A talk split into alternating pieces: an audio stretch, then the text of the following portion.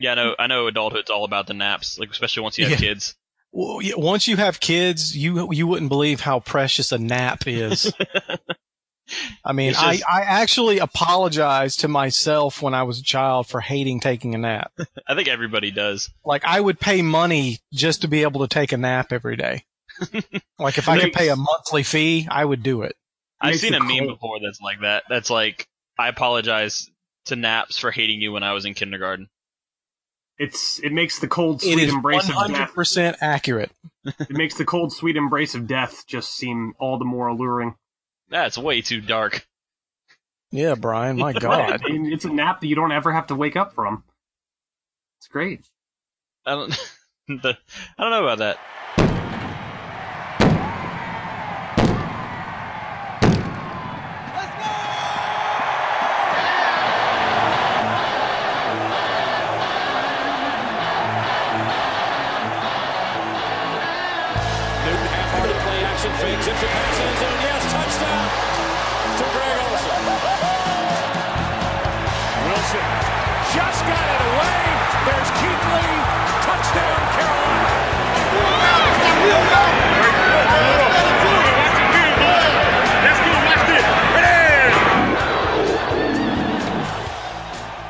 Hello and Gotta welcome lose. to. Oh Jesus! Sorry. Oh, I didn't know you were doing your silence. Sorry, we haven't done that in a while. Brian's drinking alcohol on the show, guys. That's bad. The bad influence Bad on I've the never, listeners. I've never done that before. Um, so welcome to the Keep Sounding podcast. This is our Washington Redacteds preview against the Carolina Panthers. The Panthers will play them this week at Washington. I'm joined by Brad. Brad, how are you doing tonight? I am great, Brian. How are you? Quite good. Quite good. Um, John, how are you doing tonight? Also, quite great, Brian. Thank you. Yeah. How are you doing? I'm Right. good. I'm good. I'm just waiting for the cold, sweet embrace of death, you know? So, yeah. Are we Yeah. all? aren't we all? that is true in a way. Um, so Football time. football time. The Carolina Panthers face off against the Washington Redacteds on Sunday. The Panthers go into the game three and one, coming off a, I guess, putting it mildly, scary victory against the New York Giants, while the Washington Redacteds come into the game fresh off a beatdown by the Saints and are two and two, but still in the race for the division because the NFC East sucks for some reason. So It's that Super Bowl hangover for Philadelphia.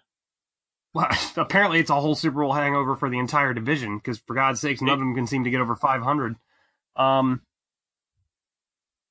so just a couple things I want to point out before we get into the uh, offense and defense. So Washington's leading receiver is a running back, Chris Thompson, with 200 yards receiving on 26 receptions. And Their second behind, leading receiver is a tight end. yeah, Jordan Reed. I was just about to say that. Jordan Reed is their next tight end, or is the next leading receiver. And Paul Richardson, finally, their top leading receiver in re- in receiving yards. And I think he's hurt. So that's good. Yeah, it's a good start him- that. Uh, Paul Richardson and uh, Jamison Crowder are both injured. Um, I think the last I, I think they're both supposed to play, but neither of them practiced on Wednesday. I haven't looked at today's practice reports, Thursday's practice reports yet, uh, to see if that changed. But yeah, they're the most injured. Ironically enough, Jordan Reed is the only skill position player for the for Washington that doesn't have an injury designation right now. That practice that's fully. incredible because that guy is made of like. If we want to say like Alshon Jeffery is made of glass, that dude's made of like styrofoam at this point. But we're not going to say that Alshon's made of glass because he's not. Eh, He kind he kind of might be. I mean, like he's, he's pretty like close. plexiglass, like I don't know. Like maybe maybe like stained glass, like a little bit stronger, but still glass. Yeah, I, I'm no I'm no expert on glass, but it seems like the Washington Redacted's skill positions are made of some kind of glass. I don't know. So Let's see. Uh, that's last week's. It's not helping me. Uh, I love that they have last week's injury report up and they don't have this week's up at all. On their They're trying to deceive us, pulling a pulling a, Bill, a Bill Belichick there. Yeah.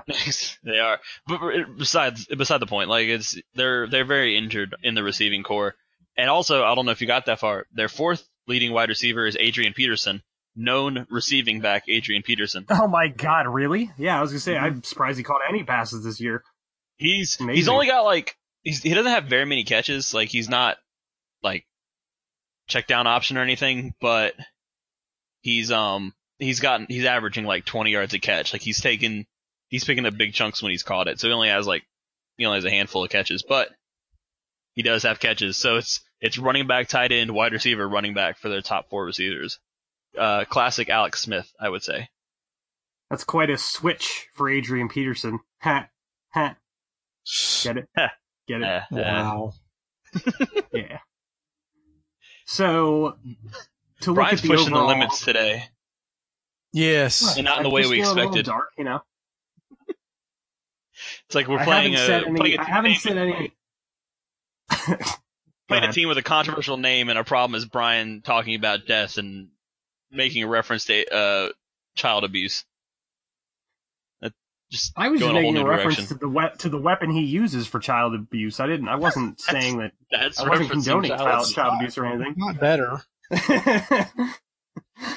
uh, so the offense doesn't seem that great though. Um, they got good old noodle arm Alex Smith back there to re- to replace uh oh, I said didn't I? Shit. Um, Oh, you said it the again. Washington, the Washington Redacteds. Go ahead and make a timestamp of that. Nine forty-five.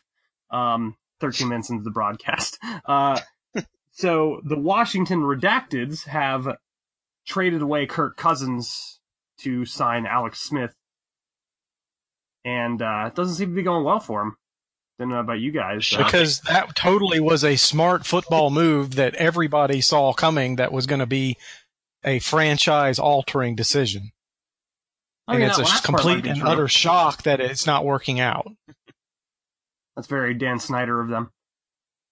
If I wonder if just if Kirk was just like if there was anything they could have done, or if Kirk was just like, "Nah, guys, I've, I've I'm done with this place."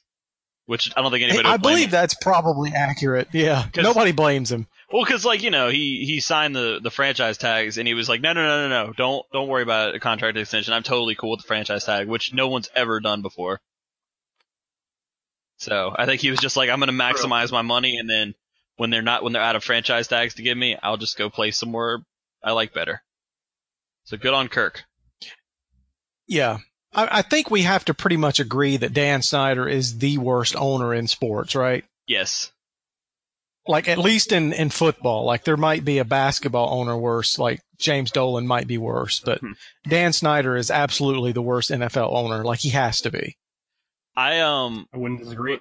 I was listening to an interview with Kyle Shanahan and on another podcast, and the hosts were uh, started making fun of Dan Snyder, and he was just like, "Yeah, I'm, I'm not going to stop you guys," which is like the most, you know, about as far as anybody will go in outright just like criticizing a former coworker in like the sports world. Like no no funny. coach speak like, "Oh no, we you know things didn't work out, but." It was a good guy to work for there. He just like, mm, yep, yep, go ahead, whatever. I'm not gonna. You guys keep making fun of him. so I think that said a lot about the state of their uh, ownership and front office. Well, we're not here to discuss the Washington Redacted's front office. We're here to discuss their team. That's part of their team. Their team. going against the Panthers. Well, not it doesn't really have much of an impact on Sunday, minus the, you know, the fact that Alex Smith is playing and not Kirk Cousins. But, um, so is there really anybody in this offense that we're worried about as far as the Panthers defense is concerned? Probably just Chris Thompson. I mean, I mean, Adrian Peterson's probably good to have a, a decent game.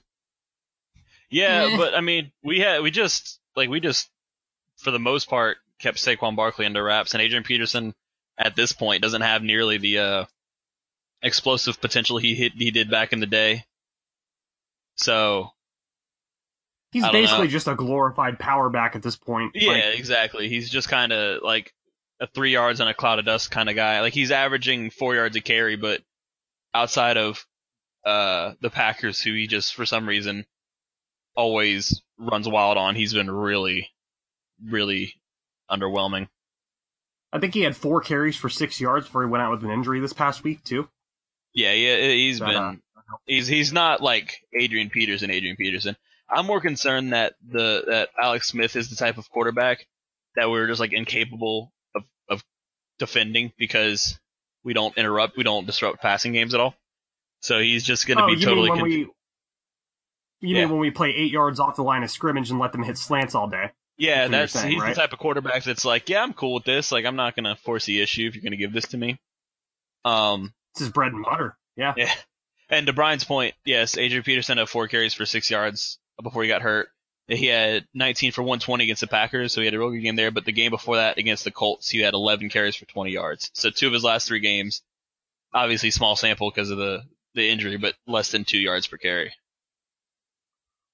So what you're saying is he's going to rush for 200 yards on Sunday. He might Something set the like rushing record. His own record, yeah, break Yeah. his own record.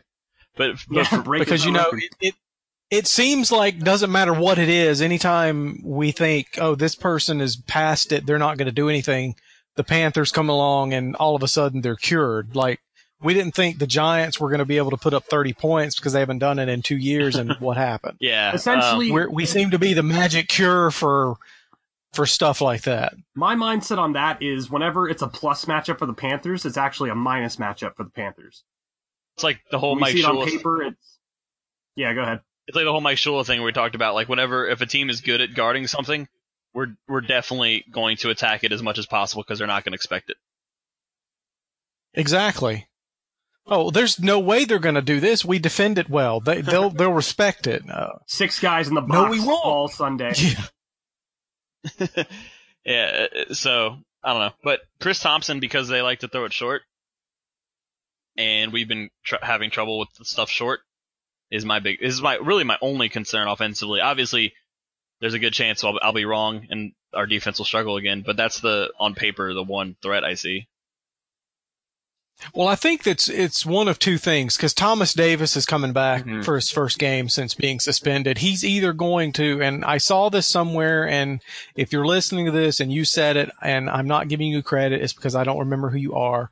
Um, but he's either going to over pursue everything and look really bad, or he's going to get like 800 tackles, um, and Easily like setting the- dominate the whole game. Like it's going to be one or the other. Record, by the way, 800 tackles would be a huge, huge. I think it would. Yeah. Walker is the one that said that Yeah. by the way in our Slack chat. Walker is the one that said, okay, con- yeah, credit to Walker for saying that. But yeah, I, I, I agree with that. I think we're going to see an extreme from Thomas Davis. He's either going to look like he doesn't belong on the field or he's going to look like, you know, prime Brian Urlacher. Yeah, Another thing to consider here is Eric Reid will have another full week under the Panthers defense under his uh, belt. That could be big as well, hopefully. especially in the rushing game because he's more of a he's more of a guy who can help out in the running game more so than the passing game, at least in this at this juncture. So that could be big as well. Also, no Jared or no David Mayo. That that helps too. You know, That definitely helps with the athleticism in the middle of the field. Yeah. yeah. Um, the one guy that I'm kind of curious to watch is uh, Josh Doctson, only because he's one of those receivers where he just like every now and again he throws out the the play where it's like that guy was a first round pick and I can see why, and then there's like four other plays where he's you know not that, so that could be a problem if he's up on say Captain Munnerlyn this weekend. Yeah, I've seen that he's like really good at contested catches, but um, but then like obviously he's extremely inconsistent, or else you know be doing better. Sounds a lot like the Panthers receivers, am I right? No, because the Panthers win rece- there's nobody that at any point wins contested catches. It's not true. Christian McCaffrey's done a couple of those. The running back, yes. Christian McCaffrey's not a wide receiver. Oh. He didn't say only I mean, receivers, but you could say Greg Olsen too, but he's not a receiver either. but Josh Doctson, like to your point though, is definitely a threat to just like catch one of the Alex Smith chuck it plays where we'll have two people back there like somehow for some reason frantically trying to catch up to him even though he runs like a four or five and then uh he'll just like moss everybody and come down with like a 40 yard catch. Like I could definitely see that happening once or twice. And I'm I'm putting money on it that it's going to be Colin Jones and Captain Munnerlyn. Yeah. what'll happen is uh, they'll play a cover three shell, but it'll be cover two, and they'll have Michael Adams trying to chase his ass down the field. That's that's what almost always happens at least once a game. Is seventy eight year old Michael Adams is chasing after a a receiver down the field, and you're just sitting there like, why? They have all these corners who are younger up front who could totally be up against this guy. Nope, Mike Adams one on one with this dude. Yep, makes total sense. Okay. I don't know though. To be 73 years old, he's actually pretty good. So I mean, yeah, definitely at 67, like he's a, he's a great safety for for that age, for sure. um, You know, it's funny. We talk so much shit about him being old. He's my age. and it just makes me feel even worse about how old I am when we, when we talk about Mike Adams being 70 years old Well, when he's stat- only 37, I think. stat- He's actually younger than me. the sad part is he's actually like a pretty good safety too. Like I'd put him in the top top half of the league as far as safeties go, as far as starting safeties go. Like he's actually not bad. We just like to rag on his age. No, but it's just Yeah. such an easy an easy thing to poke fun at. I'm sure he gets it all the time, like in the locker room and everything too. yeah, Yeah, I think they call him Pops or some shit like that in the locker room. I mean, being 74 years old, you know, you just you got to take your lumps at that point. let the younger generation get their quips in. Um, so before we get into the offense, special teams though, they played really well on Sunday. Um, four field goals from Graham Gano. Michael Palardy had several great punts. Obviously, the special teams came up with the touchdown. Um, both Graham Gano and Michael Palardy are the top rated players at their position for PFF, which I thought was not surprising, but certainly interesting. Um, if you had to pick one of those guys to be the impact player in this game, who do you think it'll be? I'll start with you, John. Uh, probably Graham Gano, just because I foresee more field goal attempts than punts, or at least more impact field goal attempts than punts, if there's such a thing as an impact punt. Um, especially because you know this is a revenge game for him back at his old stomping grounds where he came into the league and was really bad. So, uh, Graham Gano revenge game.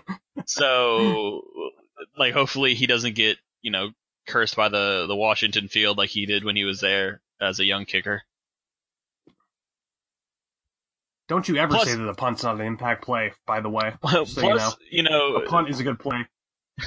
Plus, after Graham's game uh, last on Sunday, it, it, there's going to be some regression at some point. You know, maybe he comes out and goes like one for three on extra points uh, on Sunday, Don't say that. and like takes out a divot of the FedEx field when he goes to plant his foot and all that fun stuff. Brad, what are your thoughts? I pretty much agree with what John just said. You're not going to take the punter off going off brand. Yeah, I'm going off brand on this one. I do think the punter will be a little more of a factor just because I think the uh I think the Panthers offense will probably continue to struggle scoring and I have this sinking feeling that uh Paul Car- or Brian Kerrigan is going to have, you know, quite the game and that scares me a little bit. So but Palardy hasn't shown oh since he started being the starting punter for the Panthers that he's, you know, bad at all. He's he's done very well for them. So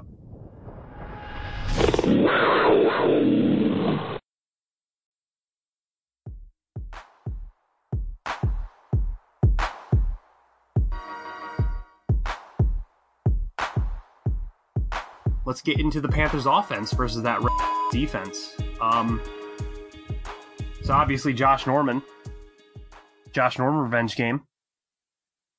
The Um, feared feared Josh Norman revenge game. feared Josh Norman after uh, Michael Thomas ripped him apart on Sunday. Um, so here's here's one thing I wanted to bring up. Um, I was asked this question while I was doing Ask CSR on Twitter, and somebody mentioned they were like, "Well, what? So what would be the matchup that you'd like to see with Josh Norman? Uh, is Devin Funchess going to be overall like? Do you think he'll do well against him? Do you think he'll do bad against him? And my my response was, I really don't want to see Devin Funchess on Josh Norman, only because all the things that Josh Norman's not good at are things that aren't going to be a problem against Devin Funchess because Funchess is not fast or not overly fast. He's bigger, but Josh Norman has length. So I'd rather see somebody like Curtis Samuel or DJ Moore or even Torrey Smith on him just because they have the legs under him that he doesn't. Um, mainly because, you know, Curtis Samuel or DJ Moore on a slant could be a big play where Devin Funchess might get the ball knocked out of his hand and, you know, cramp up for a few plays. So I don't know what you guys have to Hey, feel. yeah, how he you cramps more than the I'll start with average athlete. Leave him alone. John. I know, I know. I had to take that shot, but what? What are realistically though? What are your thoughts there, John? Yeah, Devin Funchess is exactly the type of receiver that Josh Norman is really good at covering. Um, because he doesn't have. I mean, not that Funchess is slow, but he his speed's not like a plus attribute for him. So He's that fast kind for of a big guy. but yeah, but but yeah, for his size, he's fast. But like in terms of you know like general speed, he's not like gonna blow. He's not gonna break away from anybody. So he's exactly who Josh Norman's good at covering. He's got the like you say, he's got the length and the physicality to match up with Devin, especially because Devin isn't always super physical at the top of his routes and at contesting, like going for contested catches. So yeah, I agree that um putting Curtis Samuel or someone fast out wide on Josh Norman. I mean, not that we can dictate who Josh Norman covers, but uh, I think this is definitely a, a game where Funchess could struggle because I think the Washington will, if they are smart, Funchess is the guy they'll try to mirror with uh, with Norman. I agree. Brad, do you think that they'd actually shadow Devin Funchess with Josh Norman? Do I think they will? Yes. Really? Okay. I thought I remember seeing that they didn't do that with with Norman after they signed him, and that was one of their like the many things they did wrong with him after he left was that, that he just No, became like really a left didn't. corner. Yeah. They uh Antonio Brown destroyed Bashaud Breeland Mhm. um that first week of uh what was it? The first season Josh Norman went to Washington yeah. and uh, that was because they just lined Antonio Brown over the left side and the rest were just god damn it. 28 minute mark. Um the redacteds were stubborn about keeping Josh Norman over on the left side, which I really didn't understand. I'm not sure if they're going to do that just because I, I don't know if Devin Funchess is the kind of receiver that warrants that kind of play, like to be shadowed by a receiver by a defensive back. But He's not, which is why they'll do it. fair, it's true. This is the Washington redacteds we're talking about, so Yeah, like, uh, I mean, and he does. Funchess isn't exactly like your traditional like head and shoulders number one receiver, but he is our best receiver and Cam's, more importantly, Cam's preferred receiver. So the logical thing to do would be to take that weapon away by putting Josh Norman on it, even though That's Josh true, Norman's, but Josh Norman's coverage rating this year was like the worst, like the as bad as it could possibly be, like literally. yeah. Like you guys saw that that- stat, right? Uh, I think that they had like a perfect passer rating throwing at him. It's like 156. Like it's almost perfect. Yeah. When he's been targeted in coverage this year, it's not great. Some would Not- argue it's not very good. No. Some would argue it's not great. Yeah. Um. So, do we think that Greg Olsen's actually going to play this Sunday? I'll start with you there, Brad. Yes, I do. I, I absolutely do. I think he's going to play. Uh, they might hold him back a little bit, like he's not going to go out there and play every snap, but I, I do think he'll be on the field. Pitch count. Do you think it's too early? I think so, but I'm not a doctor, and I'm also not Greg, so you know my opinion doesn't really matter. But yeah, I, I kind of do. I, I think they should hold him out at least one more week. Uh, the field at at FedEx Field is notoriously bad, so if for no other reason, I think they should hold him hold him back for that. I'd agree. John, what are your thoughts? Um, I think. I mean, I'm pretty sure he'll play. Like they've everything they've indicated says that he'll play. Um, I'm not. I'm not gonna speak on if he's like if it's too soon. I'm gonna take the doctors and Greg at their word and say if it was too soon, he wouldn't be playing. But I do have some concerns, like Brad said, that field being so bad that he could step wrong or slip or whatever and aggravate his injury. Yeah, and based on obviously he came back last year after a full surgery and everything, and he still was dealing with a hurt foot, like at least the pain of it. So that that does concern me. But as you guys said, we're not doctors here. We don't claim to be. So maybe he'll just be used as a decoy. Who knows? Um, as far as the rushing attack goes, um, do we think the Panthers are going to continue to rush Christian McCaffrey up the middle stubbornly, even though they proved already that he can run up ta- he can run between the tackles, but he's you know better at other things? Yeah, I think so. If if if Ron Rivera is one thing, and you can only use one word to describe him, it would be stubborn. Not consistent, stubborn. Definitely stubborn. True. You know, Um, yeah, it. I was Oh, gonna say, uh, I, I don't think the running Christian McCaffrey. I don't think it's a problem that we're running Christian McCaffrey in the middle. Aside from you know my take on frequently running the ball, um, it's the way we go about it, where we're just as predictable as can be, and we don't do anything to like put him or the offense in an advantageous situation.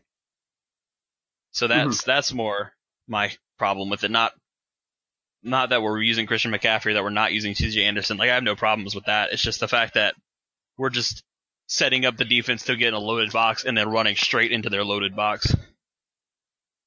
especially with the guy who's least likely to pick up though the yard or two you need on third and two or third and one. I don't know. McCaffrey has uh, what has been one of the more elusive running backs in the NFL this year. Now I know that's more like an open space type of thing, but like he can make he can Yeah. make it happen.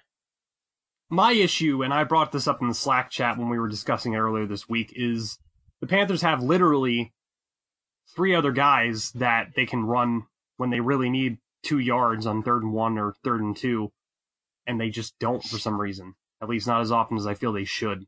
Like CJ Anderson's obviously a power back. Cam Newton's probably the best third down weapon in the league. Even even Alex Armah, heck, even Ca- uh, Cameron Artis Payne are just better in that situation. So I don't understand why they just throw in like an extra lineman and run it up the middle all the time. And I get it. I get doing it like a couple times game, but like last game they did it way too much.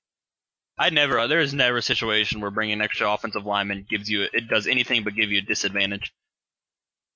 That's not true. The Vi- the against the Vikings last year, the Panthers uh, got Jonathan Stewart his longest touchdown of I think his career, Yeah, but like 80 uh, yards rushing with an extra extra two linemen. Yeah, but the presence of the extra defense or offensive lineman isn't necessarily why that play worked.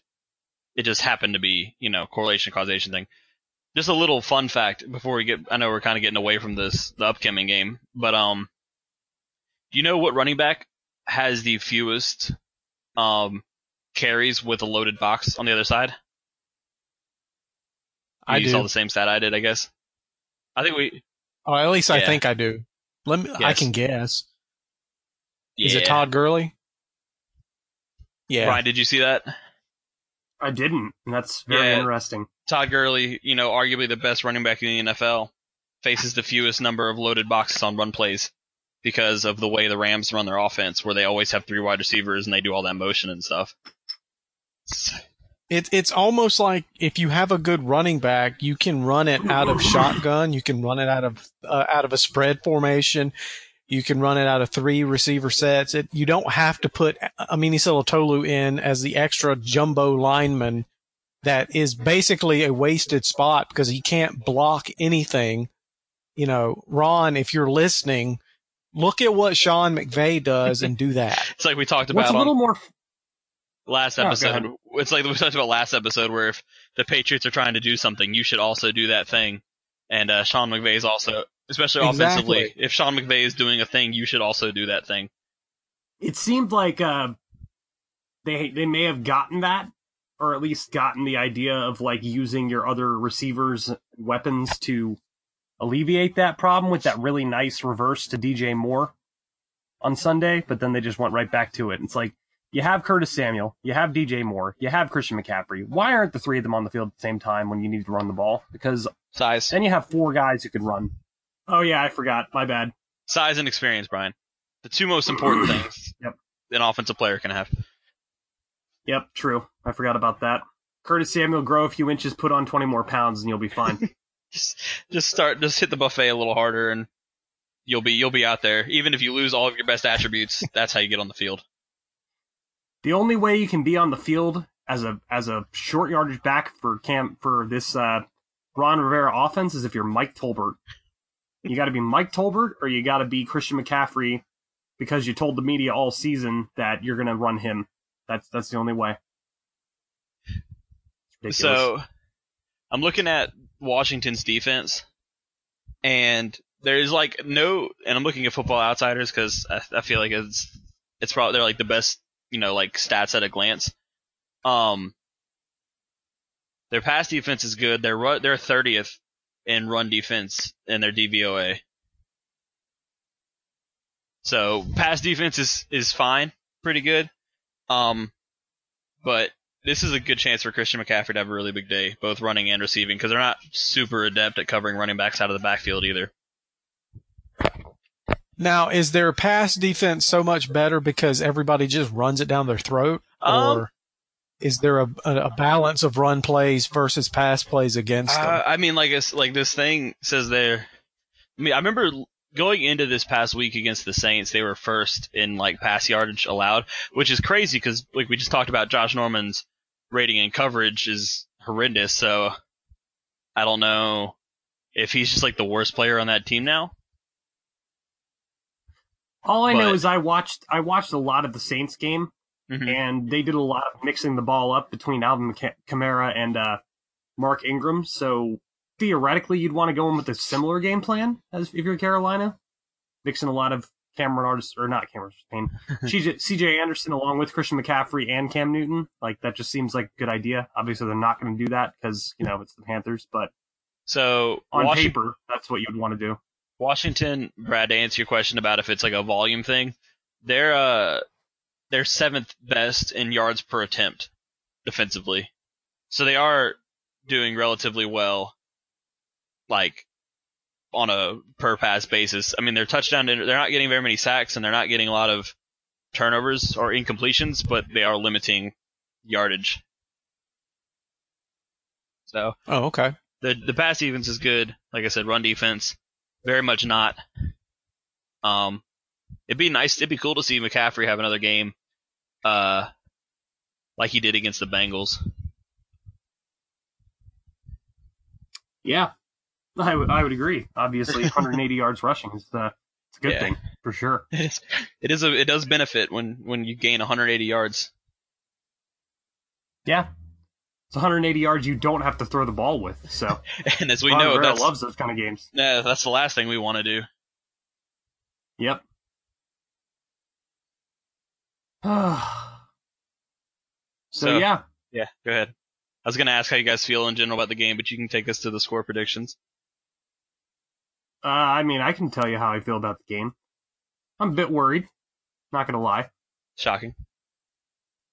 Uh, it's what worries me is just the fact that they are so stubborn on defense against this these like short passing offenses and that they expect Donte Jackson and James Bradberry to crash down on the slant routes, which they can do, but they're susceptible to the double move. So I understand the conservatism conservative way they go about it, but it's just it's just been happening all season. Like those easy underneath routes, and that's just something that Alex Smith is going to eat.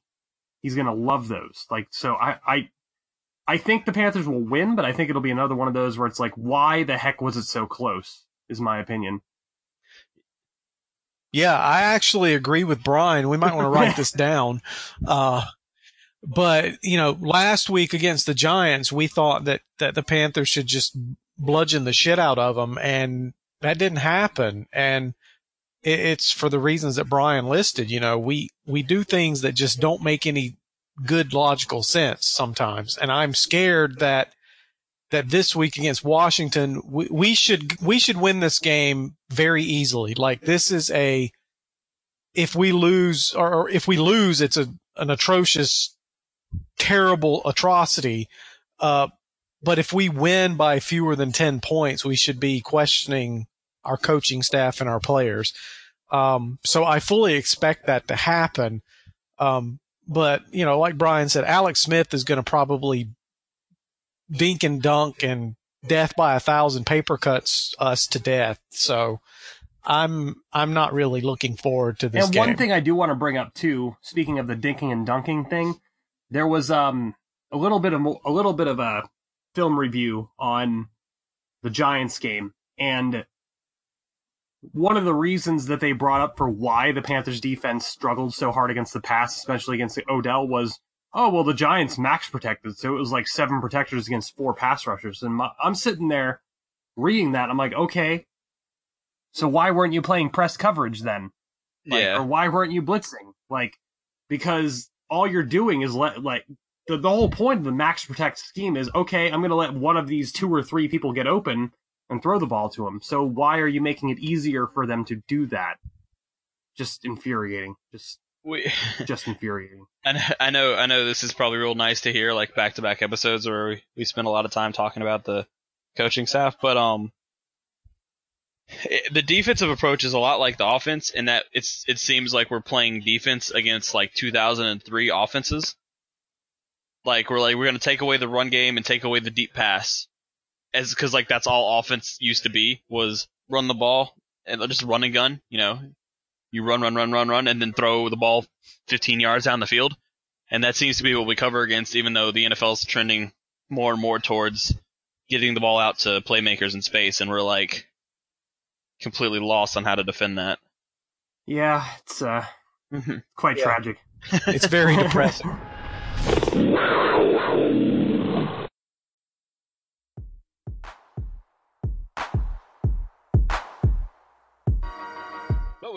One. So, Washington two and two.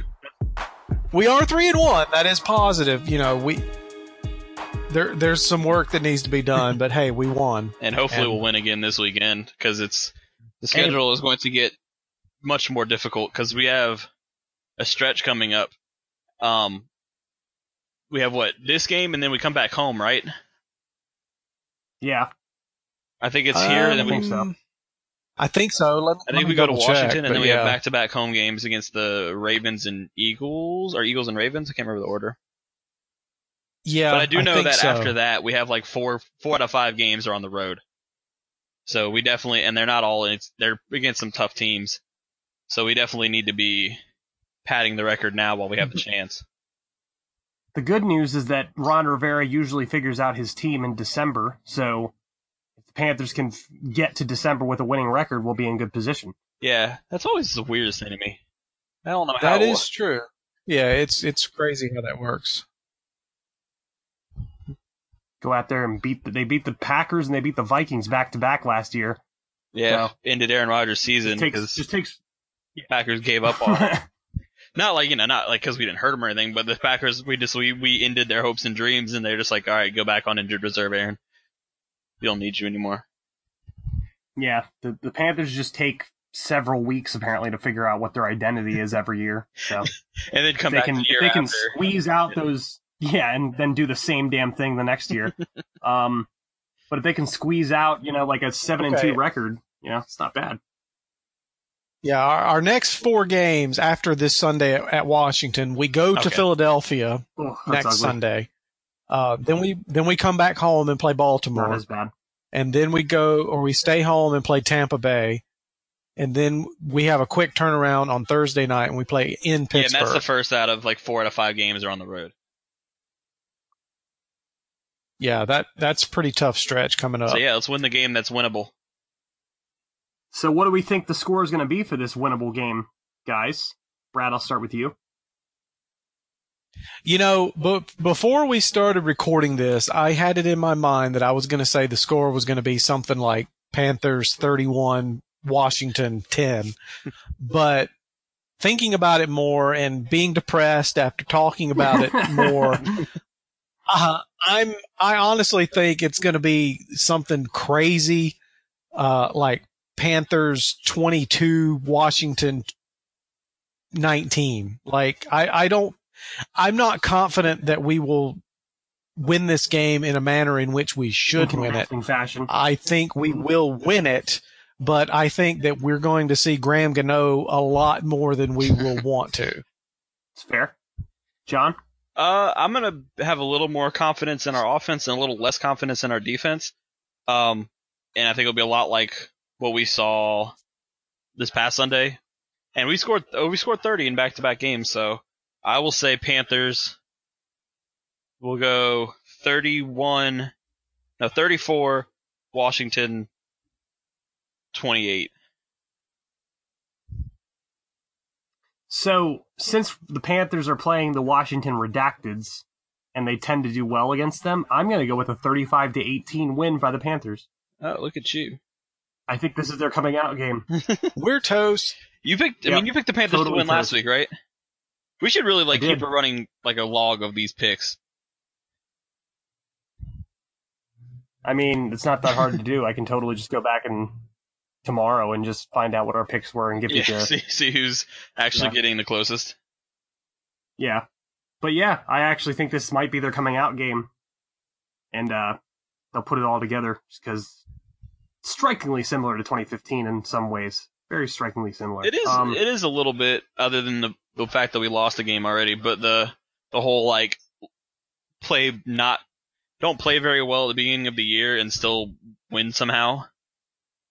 We do have that going for us. Well, there's always there's flashes of like very dominant performances too. Mhm. Like they went up 17 to three on the Giants, and it looked like it was no sweat. So yeah. Well, see, that's the thing. That's the problem. We we look dominant and we go up 17 to 3 on the Giants and of course to be fair, 7 of those were from the absolute craziest touchdown of the week, but then Ron, it's like, okay, we've scored enough points. Let's pack it up, boys. Let's ground it out. And we let teams come back and it happens every single time. And it's like, you know, it's like a kid. Like if you have a kid and they keep sticking their finger in the light socket and it hurts, it only takes so many times before they say, Hey, I'm not going to do that anymore because I don't like what happens when I do. And you would think that Ron Rivera, you know, noted head coach would stop doing these things that he knows like I get it, you know, you're a defensive guy. You're going to trust your defense. You're going to okay, I'm calling the defensive plays. I'm better than Pat Shurmur and you know, all this other you know bullshit, but it seems like you would figure out, hey, every time we take the foot off the gas, we let the team come back and we have to rely on our kicker doing something that only seven other kickers in the hundred year history of organized football have ever done. You know, that's, not a good strategy. Teams right there. By the way, one That's more one thing, way to spin it. Uh, before we wrap up, you guys see the uh, like the uh, NFL films? You know, had uh, Rivera mic'd up Oh, on that God. last drive, Yeah. And he's like, made me so and he's like, make sure we, he was like, make sure we got it, make sure we got it before you spike it, and he was like sneak, ma- like saying to sneak it if we didn't get it. And it's like, Ron, if we snuck it on fourth, Yeah, he thought it was four. Yeah, he thought it was fourth down and he's screaming sneak it like you dummy. There's There's like 20 seconds left. If we sneak it, Yeah, the game's no over. way. like we only had six seconds left. There's no way you can run a sneak play, get back to the line, kill the clock, Yeah, and kick a field There were goal. only six in seconds 20 left seconds. after just McCaffrey's run. If we got up and tried to run another play and then spike it, there's absolutely no way we would have had time. Espe- yeah, you better hope on the a sneak, game's also over. because like, that- like even like with McCaffrey's run, there's so many bodies there. Like if Cam, even if he picks up two yards, it's gonna take ten seconds before he even able to get up and start getting lined up. Yep. Yeah. The only hope they had, i- if McCaffrey didn't get it, you know, the officials would have measured and Ron could have had the field goal unit already Yeah. out there and ready to go. And they could have put it, you know, when they put it down, the, the referee's going to blow the whistle for the clock to start. And I'm pretty sure that they could get the playoff in six seconds. That was the only, but I don't know if Ron would have been that alert. Like, cause he's sitting over there Sneak it, sneak it. Screaming, sneak it, sneak it, sneak it. And then when he's like, oh, wait a minute, he picked it up. clock it, clock it. Like, no, Uh, Ron. just- Just, just- no. just a horrible, horribly mismanaged sequence of events there. yep Yeah, and okay, I'm going to say this, and I'm not calling out anyone in particular, but for people who say we won the game, yes, we did. Okay. Nobody's denying that. You can see it in the score. We won the game. That's great. I, it took me almost an hour to calm down after Gano made that field goal. Okay. I'm not, it, I'm not denying the excitement and I'm not denying that we won and it was great but the process that led up to that win was dumb. You cannot defend handing the ball off to Christian McCaffrey on third and short with a running clock and no timeouts in the fourth quarter at midfield when you're losing by one point. You just can't do that. Okay, first of all, why wasn't CJ Anderson in the game? And second of all, why are you running that particular play? If if Chase Blackburn has already told Rivera, "Hey, Graham's good from 65," why are you not taking a shot downfield and trying to get make, trying to turn a 63-yard field goal into a 47-yard field goal? Because the worst thing, we talked about this last week, but the worst thing that happens is that it's an incomplete pass and the clock stops you know, I just I don't understand the thought process there. No, it's not great. Neither do we. Oh. Neither do we.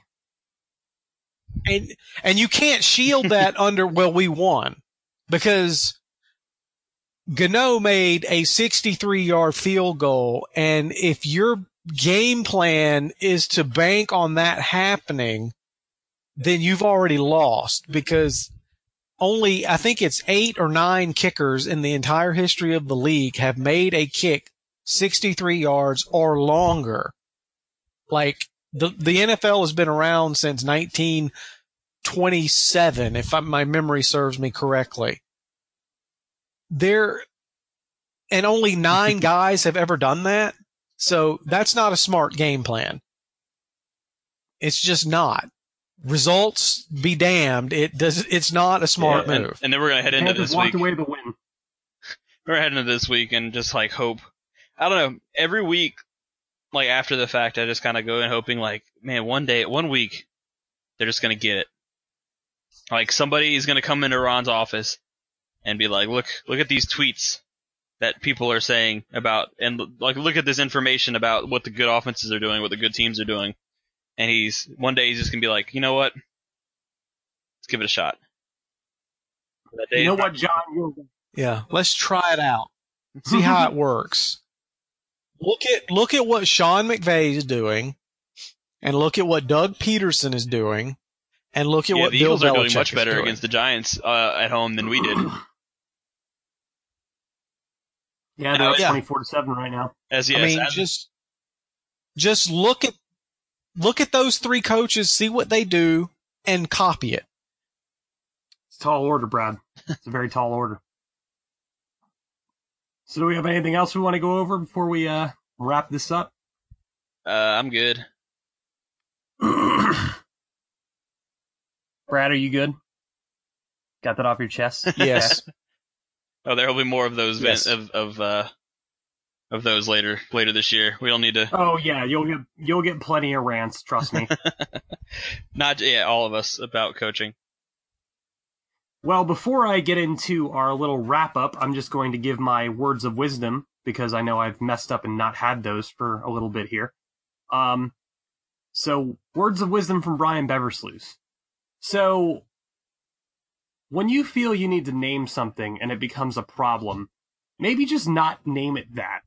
Like if you're making potato salad for a party, maybe just call it potato salad. Maybe you don't need to call it redskin potato salad because nobody really cares that it's called redskin potato salad. It's still potato salad. So just just learn to learn to back up a little bit with that with those names out there. You don't have to trademark everything. You can change what you name something. So words of wisdom from Brian Beversluis, just back down sometimes.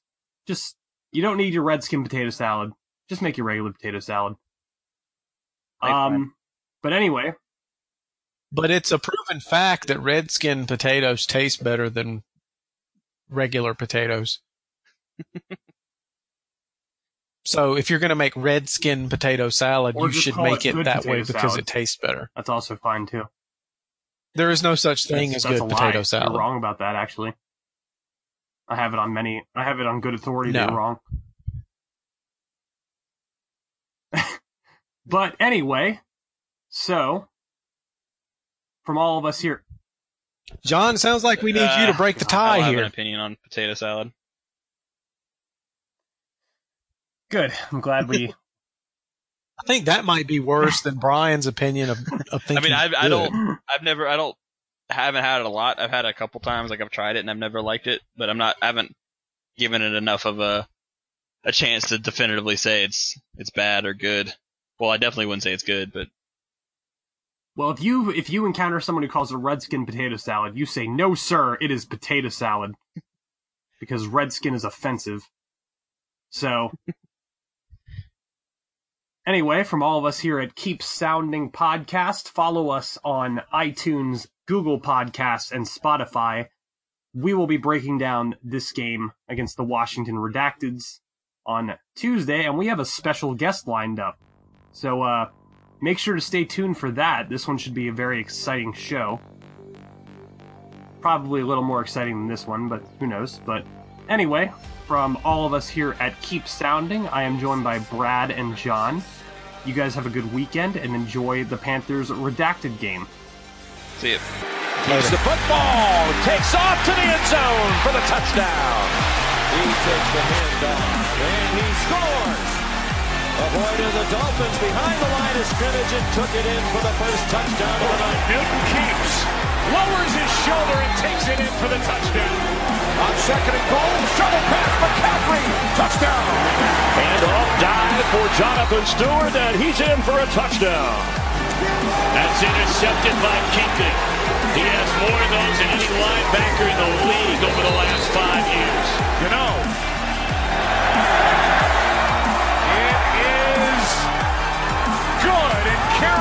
Gets a road win in New England.